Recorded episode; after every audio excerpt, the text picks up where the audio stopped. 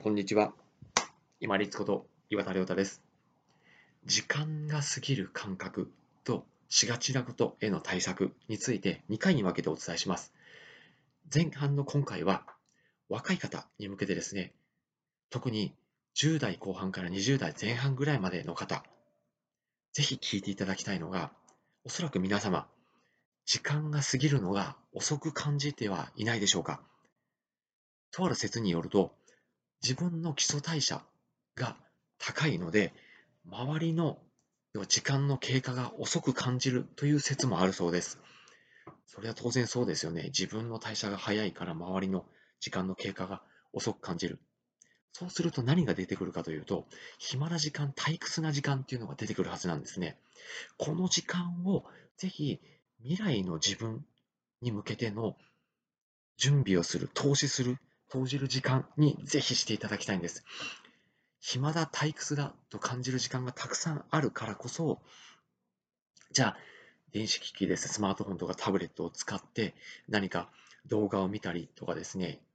まあ、自分に関係ないニュースであったりとか、まあ、ただ単に受け身である楽しさである、そういったこう動画を見たりとか、あとはまあゲームをやりすぎてしまうというのは、非常に時間としてもったいないです。私自身がすごく後悔しているのが、学生時代にですね、もう少しこう海外に出ていく準備をしたり、まあ、留学したり、語学勉強したりっていうのを、ちゃんとグローバル展開も見据えて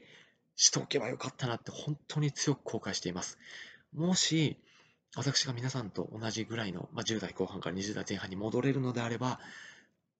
ぜひ戻って、もう一回学び直したいなと思う次第であります。で実際に時間が遅遅くかかる、遅く過ぎている感覚だからこそ、時間を無駄にしていいということでは決してありません。先ほどお話ししたように、まあ、将来の自分にっていうところになると、皆様絶対仕事をすると思うんですね。とすると、今自分がちょっとでも興味がある職業がないでしょうか。小学生の方であれば、おそらくテレビで見たりとか、あとはよく目の当たりにする職業の方に興味を持っているかもしれません。だそのお仕事に対して自分がどういう技術を持っていたらいいのか、どういうことを勉強しなくちゃいけないのかっていうのを、その職業について調べる時間にするとかですね、もしくは私が、まあ、個人的な塾とかコンサルティングでよく児童の方、青少年の方にお勧めしているのはタイピングですね。こと効果が一番出るのはですね、幼少期なんですね。